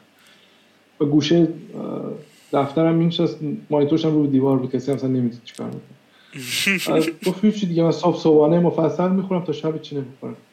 ببین مثلا اینقدر سطح ارتباطاتشون کم بود که حتی همکارای قدیمیش هم نمی‌دونستن چیکار می‌کنن. یه همچین وضعیتی داشت. برای ما تصمیم گرفتیم که می‌خوایم بریم آلمان. و به طور اتفاقی بود. فکر کنم تو عید 98 میشه. اگه اشتباه نکنم. ما اومده بودیم ایران که آه یه نکته هم هست. وقتی از ایران خارج شدم مرتب تو LinkedIn افراد مختلف هی پیشنهاد می‌دادن که می‌خوایم ما این position رو داریم فلان جا میای یا نه؟ هفته حداقل سه تا پنج تا می‌گرفتم این برعکس شده بود. تو ایران هی من apply می‌کردم تو اروپا مدام مدام اونا هی میفرستادن. یکی چون کشورت تغییر داده بودی یا اینکه نه؟ به خاطر این بود آره. که تو... هم کشورمو تو LinkedIn تغییر داده بودم هم آخرین position هم به حال دیگه همون تالین بود. اینا دیده بودن و اینا search شون اصلا بر اساس کشور. کار ندارم. بعد دیدم که تو عیدش ما اومده بودیم ایران که قرار بود بعد از عیدش ما برم من برم شروع کنم به آماده شدن برای مصاحبه ها و اپلای کنم. همون عیدش یه نفر پیغام داد. تو لینکدین بهم که این شرکت هست برلین می‌خوای بیا یا نه؟ ما هم چون هدفمون برلین بود گفتم آره صحبت حاضرم مصاحبه کنم. مصاحبه اول ما تو ایران انجام دادم. و مراحل مصاحبه ویفی رو طی کردم و, و آفر گرفتم. این دیگه اصلا لازم نشد حتی رزومه بدم به کسی برای اومدن به آلمان. پروسه سفارتش هم انقدر آسون بود که یه جایی کم اعصابم خورد شد. گفتم من به خاطر این مثلا یه سال و 15 ماه مثلا تو این کشور زندگی کردم. لیست مدارکش اصلا قابل مقایسه با لیست مدارک سفارت تهران نبود. مدارک خیلی ساده. پاسپورت تو کارت اقامت تو. این فرمو پر کن. و قرارداد تو بیار. برای من همین. برای خانومت هم ترجمه سند ازدواج و, و پاسپورتشو بچه‌تونم گواهی تولد و پاسپورت. همین. به همین حالا عکس هم که خب همه می‌خوان. در که لیست سفارت آلمان تو تهران بلند بالا پر از نکات. مثلا توی یکیشون نوشته بود که یادم الان فکر کنم حتی هنوز اینجوریه که میگه همه چی باید ترجمه آلمانی باشه ولی اونجا نوشته آلمانی انگلیسی هر ترجمه یا آلمانی انگلیسی مهم نیست بیار. هیچ کدومشون هم تایید خاصی از جایی نمی‌خواستن ترجمه باشن ولی تاییدی اصلا نیاز نبود. وقتی هم که بهشون گفتم خیلی خوب الان مدارکم آماده است نوبت می‌خوام گفتن یه دونه نوبت داریم هفته دیگه یه دونه هم داریم سه هفته دیگه کدوم می‌خوای؟ گفتم هفته دیگه میام مصاحبه می‌کنم. میام مدارک رو تحویل میدم. مدارکم که تحویل دادم در, در واقع دو روز کاری بعدش بهم ایمیل دادن که پاسپورت رو بیار ویزا رو ببر. همین. انقدر راحت پیش رفت. با این حال تقریبا همه همه اون پیش نیازا رو داشت. من همچنان نمی‌تونستم بلو کارت بگیرم. ولی مثلا این قابلیت رو داشت. من ازشون پرسیدم. گفتم خیلی خوب من کیسم بلو کارت نیست. می‌تونم خانواده من با خودم بیارم یا نه؟ گفتن نه دیگه. چون تو اروپایی می‌تونی. چون گفتم من اینو سفارت آلمان تو تهران بهم گفته بوده نمی‌تونی. گفت نه اگر خانوادت اروپا هستن اجازه دارن همراه با تو ما بهشون ویزا میدیم بیان برن آلمان. و اینطوری بود که من اومدم آلمان و همچنان تو هم تو شرکت بیکتر کار می‌کنم. ببین من یکی بچه هلند رفته بود بعد اینطوری بود که از ایران مستقیم رفته بود هلند. و اینطور بود که من کاری رفتم یعنی همون داستان قرارداد شرکت فرستادم. من اینطور بود که رفتم سفارت دوتا امضا کردم. داستان مال 6 6 7 ماه پیشه. در واقع پاییز سال پیش. و اینطور بود که رفتم دو تا امضا کردم مدارک رو دادم بعد دو هفته بعد ویزا اومد رفتم. بعد الان مقایسه می‌کنم با آلوا خیلی فرق داره. تو هم یعنی حالت ویزای کارتور می‌خواستی بری دیگه یعنی قرارداد در آره. طرف اون شرکت آلمانی اوکی بود و این همه مشقت باید میکشیدی؟ آره. آره, آره چون یه مسئله داره یه نکته حالا تفاوت اتفاقا اینو که از بچه پرسید تفاوت بین هلند و آلمان و اینا. من هلند رو دقیق نمی‌شناسم ولی هلند در تعداد درخواستایی که براش هست اونجا می‌دونم خیلی کمتر از آلمانه. تا کسایی که می‌خوان بیان آلمان خیلی بیشترن این باعث میشه که سفارت آلمان تو تهران دیگه واقعا نمی‌تونه هندل کنه. از اون وقت تقلبای زیادی میشه. یعنی یه یه تقلبای عجیب و غریبی ایرانیا انجام دادن که اونا دیگه سختیاشون زیاد شده. حتی شده بود کارمند آلمانی که تو سفارت آلمان کار می‌کرده رو اخراج کردن به خاطر رشوهگیری. یعنی اون آلمانی هم که داشته تو سفارت کار می‌کرده به اون به رشوهگیری افتاده بوده که انداخته بودنش بیرون. نوبت خوا... نوبت سفارت مصاحبه می‌داده خارج از نوبت میفروخته. من حتی با اون اشتوتگارتی هم صحبت کردم این مشکل نوبتگیری رو گفتم. گفت نه ما من آشنا دارم. هفته دی... همین الان اگه مدارکت آماده است هفته دیگه بگم بری سفارت. اصلا لازم هم نیست بری تو صف وایسی از اون در پشتی می‌برن تو. خب okay. مثلا این این این چیزا بود اون موقع. ولی فکر می‌کنم هلند اینجوری نباشه. یعنی اون سفارتایی که ترافیکشون بالا باشه به هم ریخته میشن دیگه. و سختگیریاشون هم میره بالا. مثلا یکی از تقلبای دیگه که پیش اومده بود که این برای یکی از دوستای ما مثلا دردسر ایجاد کرد یکی از دوستای ما تو همون استونی باشون آشنا شدیم با یکی از همکلاسیاش ازدواج کرد تو دانشگاه تو استونی بود. که اون همکلاسیش آلمانی بود. عموما با کسی که ازدواج می‌کنی آلمانی دیگه آلمان رفتن برات دیگه باید خیلی راحت باشه در واقع. ولی هنوز تایید مدارک ازدواجش طول کشیده بود. برای همین یه آفر کاری هم از آلمان داشت. با آفرش رفت اونجا درخواست داد. می‌گفت من همونجا اون کسی که داشته مدارکمون تحویل می‌رفته گفتم ببینید این من به هر حال خانمم آلمانیه ولی هنوز به قول معروف سند ازدواجمون آماده نیست به قول معروف در کل. قضیه چی بود؟ بنده خدا DevOps کار کرده بود ولی position ی که در واقع براش offer گرفته بود Ruby developer بود. چون تو اون شرکتی کار می‌کرد Ruby هم یاد گرفته بود می‌خواست دیگه سویچ کنه تو Ruby. ولی اون شرکت یه شرکت پخش مواد غذایی بود یه شرکت IT نبود. سفارت reject ش کرد و گفت به نظر ما این شرکت نیاز به نیروی IT نداره. و, و بعدا اصلا با الحاق به خانواده رفت تو همون شرکت کار کرد. گفت دوباره درخواستم این دفعه دیگه مدارک ازدواجم آماده بود. اومدم. یه ماه دیرتر ولی اومدم. حالا بعدا پیگیرش شد می‌گفت ایرانیای زیادی بودن که اینجا شرکت داشتن چون جمعیت ایرانی تو آلمان بد نیست. یعنی ما حتی سوسیس کالباس ایرانی ساخته آلمان داریم. و خیلی چیزای دیگه.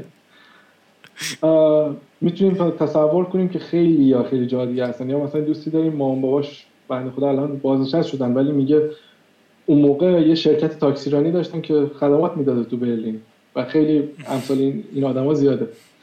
حالا اونایی که اینجوری آشنا داشتن به آشناشون می‌گفتن مثلا ما رو یه قرارداد برای ما بفرست که مثلا نیرو آیتی می‌خوای ما بیایم. و اینا میومدن و بعدا یه مشکلات بعدیش پیش میومده در از درخواست پناهندگی گرفتن و یا اینکه بعضیا می‌رفتن بعد میدن بازارکار آلمان اصلا با با سطح اسکیلای اونا هماهنگ نیست. نمی‌تونن کار پیدا کنن. می‌رفتن دنبال گرفتن بیمه بیکاری و خیلی چیزهای دیگه که سختگیری دیگه زیاد شده بوده. یکی از دلایلش یعنی یکی از دلایل سخت بودن اومدن تو آلمان این که تقاضا براش زیاده. رضا اون روزهای اولی که رفته بودی استونی که خانوادم همرات بودن چطوری بود؟ یه خورده در موردشون میگی؟ این که مثلا احتمالا یه سری نکات داشته هم یه خورده سختی داشته هم یه سری تیریکا داشته دیگه. مثلا چقدر پول همرات باشه؟ مثلا اقامتتون اول چیکار بکنی؟ یه خورده در مورد اون هم میشه بگی؟ آره آره اول اینکه خونه ای رو که ما اجاره کردیم اونجا منابع انسانی برامون اجاره کرد. به هر حال ما نمی‌تونستیم قرارداد ببندیم نمی‌تونستیم کاری بکنیم. بعدا فهمیدم اجارش زیاده. حتی منابع انسانیمون گفت زیاده ولی خب به نظر من دیگه کمتر از اون خونه نمی‌شد نمی‌شد رفت زندگی کرد. چون تو تالین ما خونه خونه داریم که واقعا مال قرنش 17 همه 1600 خورده مثلا ساخته شد. خب عموما من خیلی دوست نداشتم برم توی خونه قدیمی زندگی کنم یا مثلا چیز باشه. به هر حال یه خونه که خیلی خوشمون اومده بود گرفتیم که اتفاقا به ساحلشون هم نزدیک بود. تقریبا 15 دقیقه پیاده روی داشت. بعدا فهمیدم اون مثلا گرون بوده نسبتا. و این یه بخشی از پولایی رو که از ایران بردم خراب کرد و یه اتفاقی که برای اکثر ایرانی یعنی نمی‌دونم با اونایی که صحبت کردم وارد این جزئیات شدم همه این اتفاق براشون افتاده. پولایی که از ایران آورده بودن خراب شده. یه دلیلی. صرف یه چیزی شده که اگر از قبل می‌دونستن نمی‌شد. مثلا من یکی سر این خونه شد یا مثلا لباس می‌خواستیم بخریم یادم رفتیم یا از همکارای استونیایی پرسیدم کجا میشه لباس خرید؟ گفتن فلانجا اونجا هم هوا سرد داشت می‌شد و مثلا اختلاف دما این قضیه بود کاپشنی که از ایران برده بودیم با اینکه فصلی ما رفتیم نسبتا اواخر تابستون بود ولی دیگه جوابگویی آنچنانی نداشت. خب ما بریم لباس بخریم که اینجا بخوره. یعنی من مجبور بودم کاپشن بپوشم راحت باشم. بقیه یه دونه پلیور ساده میپوشیدن که خیلی نازک بود ولی همون گرمشون می‌کرد. چون کیفیت لباس های اونجا برای هوای سرد ساخته شده بود. رفتیم بخریم تو اون پاساژ مغازه اولی و دومی رفتیم دیدیم قیمت ها سی سی و پنج یورو. و ایده هم نداشتیم که خب okay حالا این قیمت ها زیاده کمه خوبه بده. و یه سری خریدا کردیم بعدا بعدها فهمیدیم اون مغازه مثلا برندی بودی که فقط گرونه. عموما حتی دلیل بر کیفیتش هم نیست.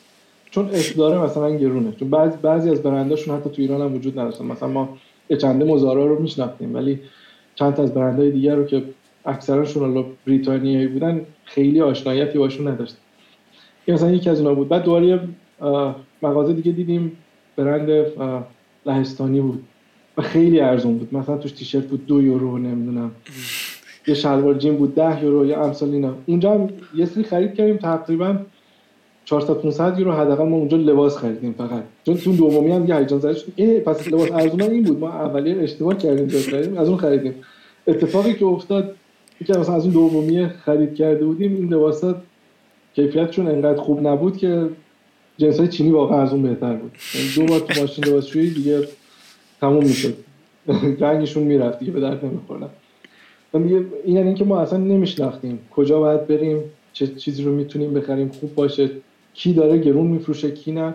یا مثلا یه سیستم مغازه ها کاملا متفاوت بود. ما عادت داشتیم که تو ایران باب اینه که ما میریم توی سوپرمارکت خرید می‌کنیم که تو محله است معمولا.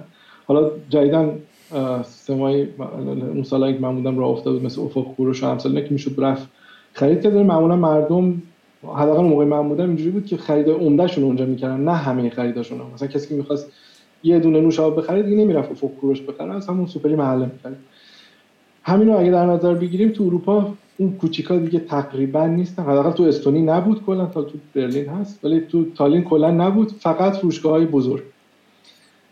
و هر کدوم هم یه به قول معروف کلاس طبقاتی ناگفته داشتن. یعنی خود استونیایی می‌دونست من که درآمدم اینقدره این فروشگاه برای من بهتره. اونی که می‌دونست من درآمدم اینه اونی که برام بهتره. ما فکر می‌کنیم خب پاس دیگه فرق نمی‌کنه. میریم توی سیستم خرید مثلا می‌رفتیم این نون رو میخریدیم گرونتر بود. بعد میدیم مثلا این نونی که ما خریدیم می‌کنیم یورو اینجا خریدای خورد خونه است دیگه. ولی در ماه ضربش کنیم عددا بزرگتر می‌شد دیگه. همینو میشه رفت یه فروشگاه دیگه خرید. که قیمتش هم کمتره ولی مثلا فلان نوع سبوس توش نیست. در مثال یا فلان مخصوص مثلا وجتریانا نیست یا چیزای امثال این نیست. یا مثلا بایو نیست. در واقع. اینجوری هم مثلا پول خیلی خراب مثلا این پول خراب کردن برای خیلی پیش اومده. مثلا یکی از بچه تو آلمان اومده بود یه خونه موقت رو اجاره کرده بود.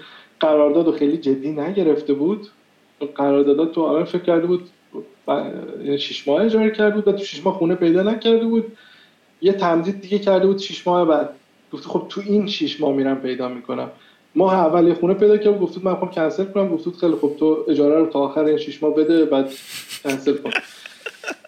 خب من خونه رو پس بدم. بخوای پس بدی قرارداد داریم. مثلا تو آلمان نکته اینه که قراردادی که می نویسی قراردادی که امضا می‌کنی واقعا قرارداده دیگه. اگر توش ننوشته چجوری میشه کنسلش کرد نمیشه کنسلش کرد. یعنی اگر تو قرارداد نوشته که مثلا مثلا این سر سیم کارت سر منم پیش اومد. اگه نوشته این قرارداد مدتش یه ساله یعنی یه سال باید این پول رو بدی. مگر اون اگر هم نوشته. مگر اینکه مثلا مرده باشی یا اینکه مثلا کیس استرالیت باشه بخوای از کشور خارج چی مثلا مثلا بخوای از آلمان رو همیشه کنی موقع اوکی. اگر اینم ننوشته باشه همینم نیست. یعنی مجبوری مابقی پول رو بدی و قرارداد رو کنسل کنی بری. اینو نمی‌دونست و با کلی صحبت و چیزای دیگه بالاخره راش انداخت. بود سه چهار هزاری رو اضافه تر داده بود. نه نداده بود کل چهار پنج ماه باقی مونده ولی داده بود رفته بود. خونه هم که اجاره کرده بود مبلغش خیلی بالا بود. ولی می‌گفت من دیگه جای دیگه پیدا نکردم. نتونستم پیدا کنم. ماهی 2400 یورو داشت اجاره می‌داد. برای چون خونه مبله مبله بود و گرون چیز بود در واقع. خونه مبله قیمت های عجیب غریب دارن. بعضیاشون. فقط بخوام مقایسه بگم منی که از استونی اومدم خونه که اجاره کردم مبله بود کوچیکتر بود. یه جای مرکز شهر هم نبود یه جای نسبتا دور بود ولی دستیش به مترو خوب بود. مثلا این همه من چک کرده بودم 1200 یورو می‌دادم کلا. این من خود 1250 حالا دروغ هم نخوام میگم 1250 من خود مثلا دو برابر من داشت داشت اجاره خونه می‌داد. برای چیزی که واقعا اونقدر نمیارزید. برای خرج کردن. این خیلی از پولا مثلا اینجوری خراب میشه. این پول خراب شدن ها یه چیزیه که و سخت هم هست. خیلی پیش میاد و واقعا جلوگیری ازش هم سخته.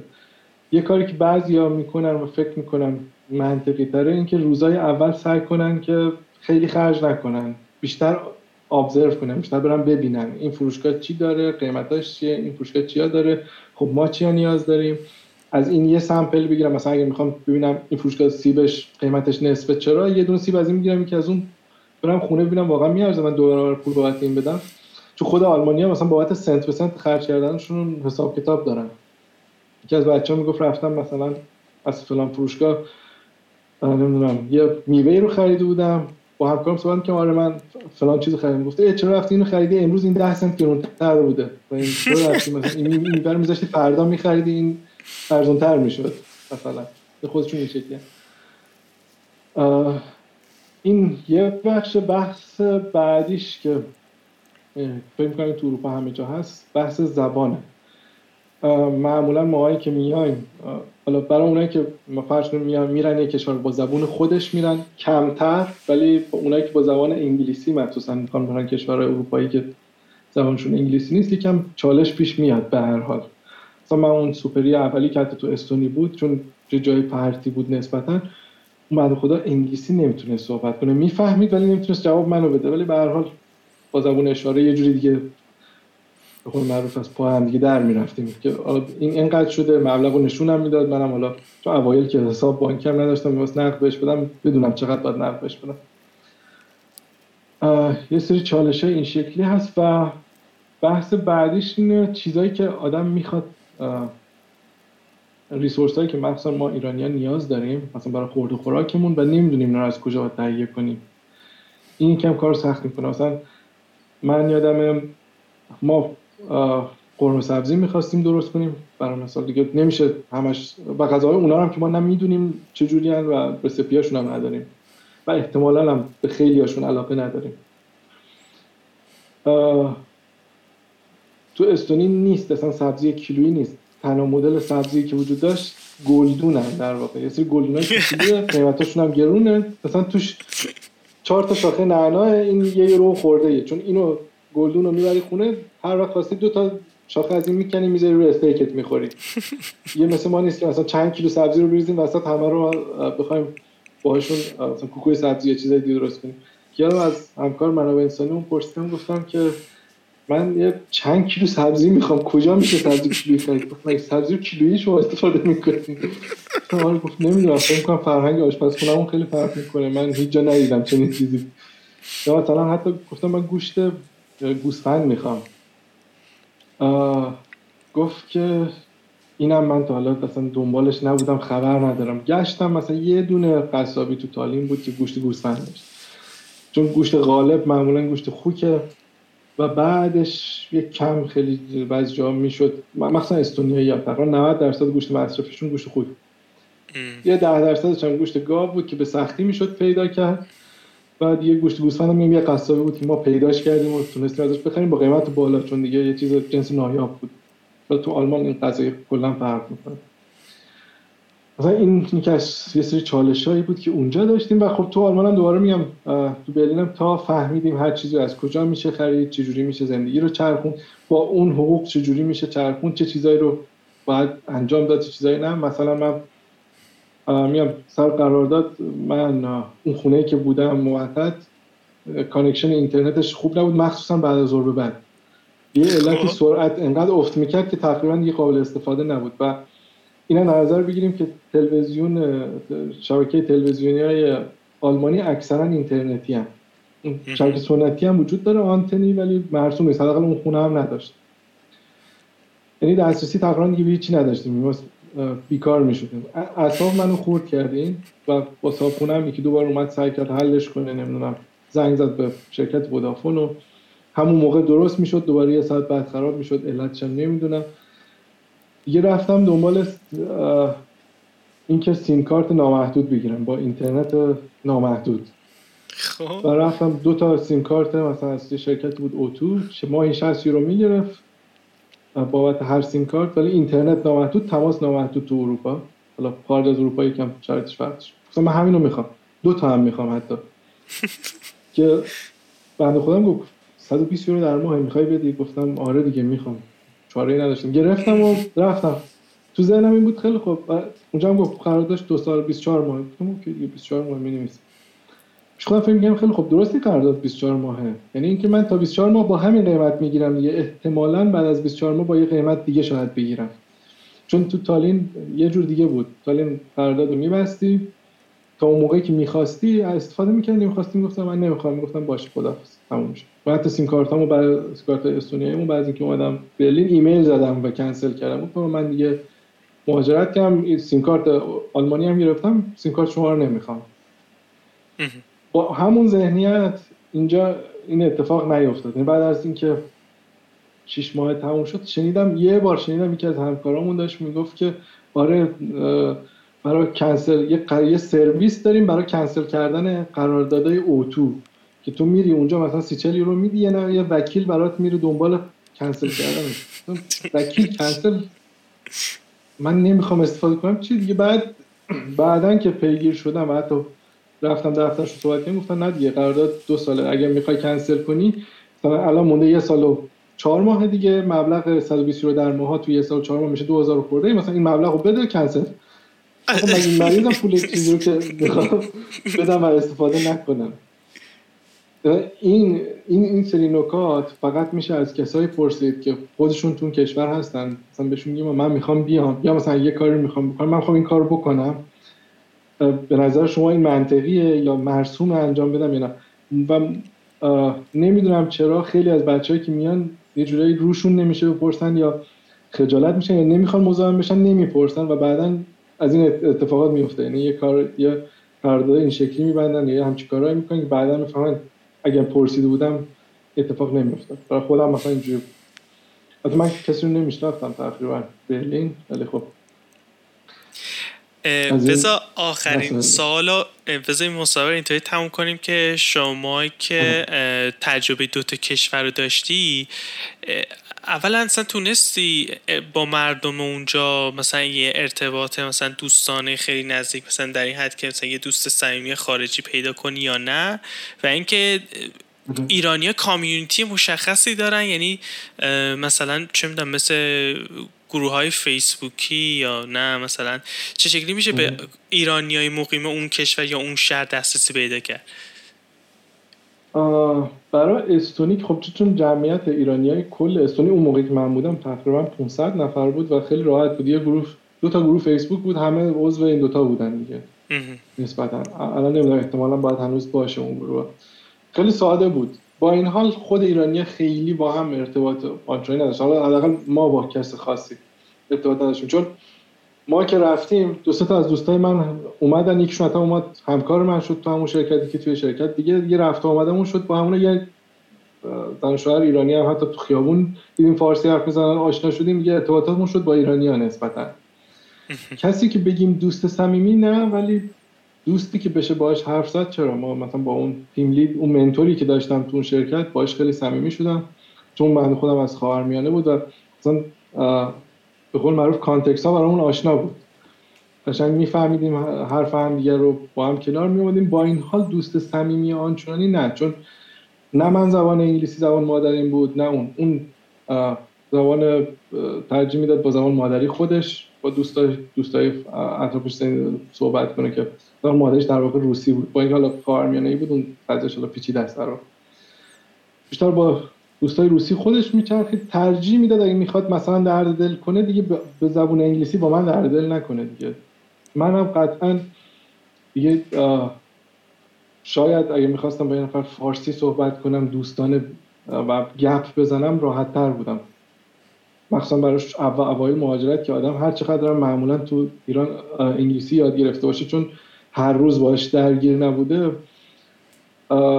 تمام روز صحبت کردن براش سخت میشه مثلا من اوایلی که آن یکی از چالشام که یادم رفت همین بود. دیگه از تقریبا یک ماه اولی از ساعت های دو ظهر به بعد دیگه تقریبا موتور انگلیسی خاموش می‌شد دیگه. یعنی قشنگ اونجا درک می‌کردم دوستام که ترک بودن یه وقتایی می‌گفتن آقا من دیگه داره فارسیم تموم میشه یعنی چی؟ مثلا این اولیش سختی این شکلی داشت. به ولی تو آلمان خیلی بزرگ و پیچیده است. نسبتا شهر به شهر منطقه به منطقه فرق می‌کنه و آدمای مختلف فرق می‌کنن. با این حال مثلا تو برلین ما چند تا گروه تلگرامی داریم. خیلی عضوشن فعالن. میشه با بعضی آشنا شد نه؟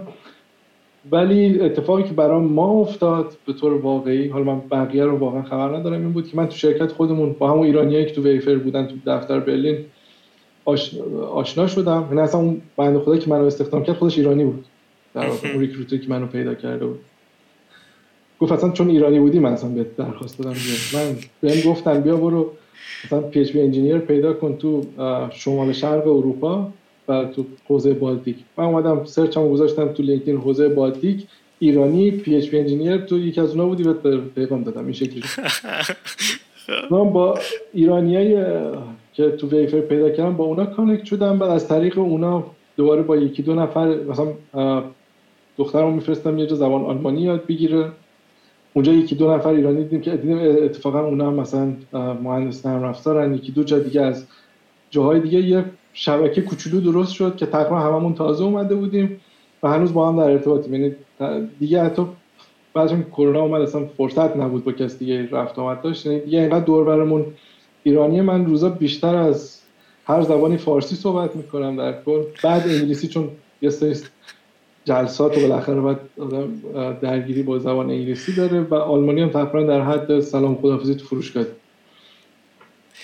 ببین تو عملا یعنی این داستان تنهاییه که قربت و تنهایی اینا رو ببین من خودمی که ترسام بحث اینه که مثلا برم اونجا هیچکی رو نتونم پیدا کنم حالا من باش تعامل داشته باشم. پس شما عملا فکر کنم هیچ مشکل خاصی بر نخوردی درسته؟ تو برلین من فکر نمی تو تو اکثر شهرهای آلمان. ولی کلا من فکر نمی کنم ایرانی اینجا احساس غربت اون شکلی بکنه. احساس دلتنگی آره احساس اینکه یه وقتایی شاید اینکه من با این فرهنگ به هر حال یه بخشش کاملا بیگانم یا مثلا یه سری مواردشون رو درک نمی‌کنم آره این هست. مثلا یه مثال خیلی واضح واضحش که تفاوت عمده بین فرهنگ ایرانی و آلمانی این که یه آلمانی به قوانین پایبنده و کسی که به قوانین پایبند نیست و به راحتی زنگ می‌زنه پلیس میگه.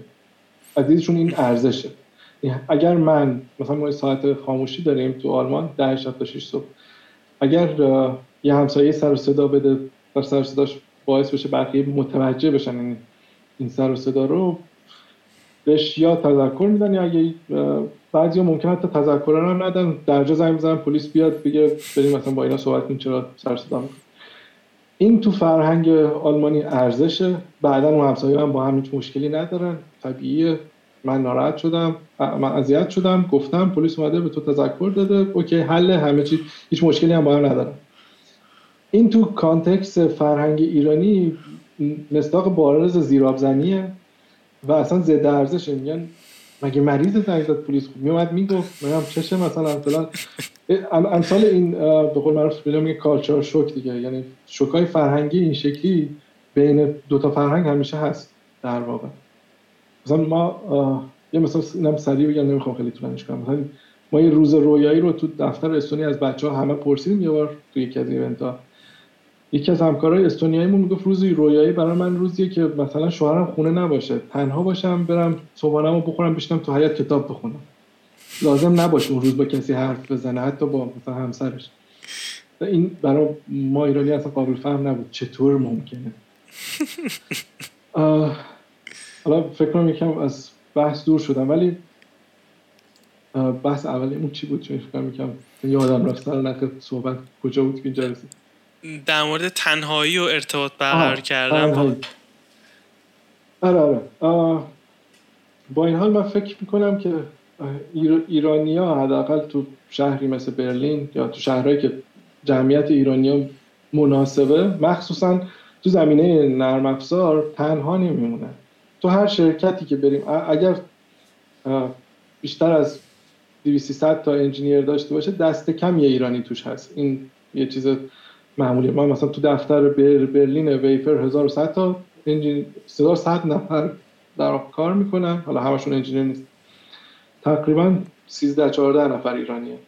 یعنی دقیقا همون اول یه کامیونیتی ایرانیا بود که من برم و صحبت کنیم هم دیگه رو پیدا کنیم. و تو شرکت های دیگه اونا هم تقریبا همینه. خیلی از بچه ها میگن آره مثلا هم تیمیم ایرانیه یا چیزایی اونقدر قضیه بغرنج نیست به نظر من. حداقل برای آلمان اصلا. این این که از اون دلایلیه که من خیلی ها دوست دارم بیان آلمان. و شنیدم این تو غرب آلمان خیلی بیشتره. خودم خیلی غرب آلمان نرفتم مثل دوسلدورف کل بورن.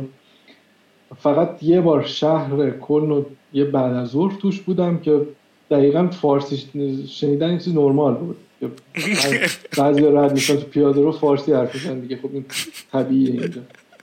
جمعیت عالیه عالیه. می‌خواستم یه چیزی ازت بپرسم که یادم رفت. اوکیه. رضا دمت گرم. خیلی این صحبتمون خیلی چیز بود پارامتریک و عددی بود واقعا خیلی به من چسبید. همه چی وقتی عددی و شفاف میشه خیلی جالب میشه قشنگ موضوع دستت میاد. واقعا از وقتی گذاشتی تو روز تعطیل خیلی ازت متشکرم. فکر می‌کنم مسیر خیلی ها برای اومدن به آلمان و کلا مهاجرت و مخصوصا کار و حقوق و اینا خیلی روشن شد. واقعا دمت گرم. خواهش می‌کنم. برای من واقعا سعادتی بود که با تو صحبت کنم و واقعا خودم دوست دارم اگر کسی دوست داره کاری رو انجام بده بدونه. یعنی هرچی بیشتر اطلاعات بهش برسه بهتر بدونه داره چیکار می‌کنه چیکار به کجا می‌خواد بره و چه اتفاقی براش میفته این کار براش واقعا خیلی راحت تر می‌کنه. به قول خارجی ها یه سیف لندینگ داره وقتی که یه ایده بهتر داره که داره کجا میره. دمت کم دست در نکنه. امیدوارم که روز خوبی داشته باشی. تو هم به همچنین. خدا خدا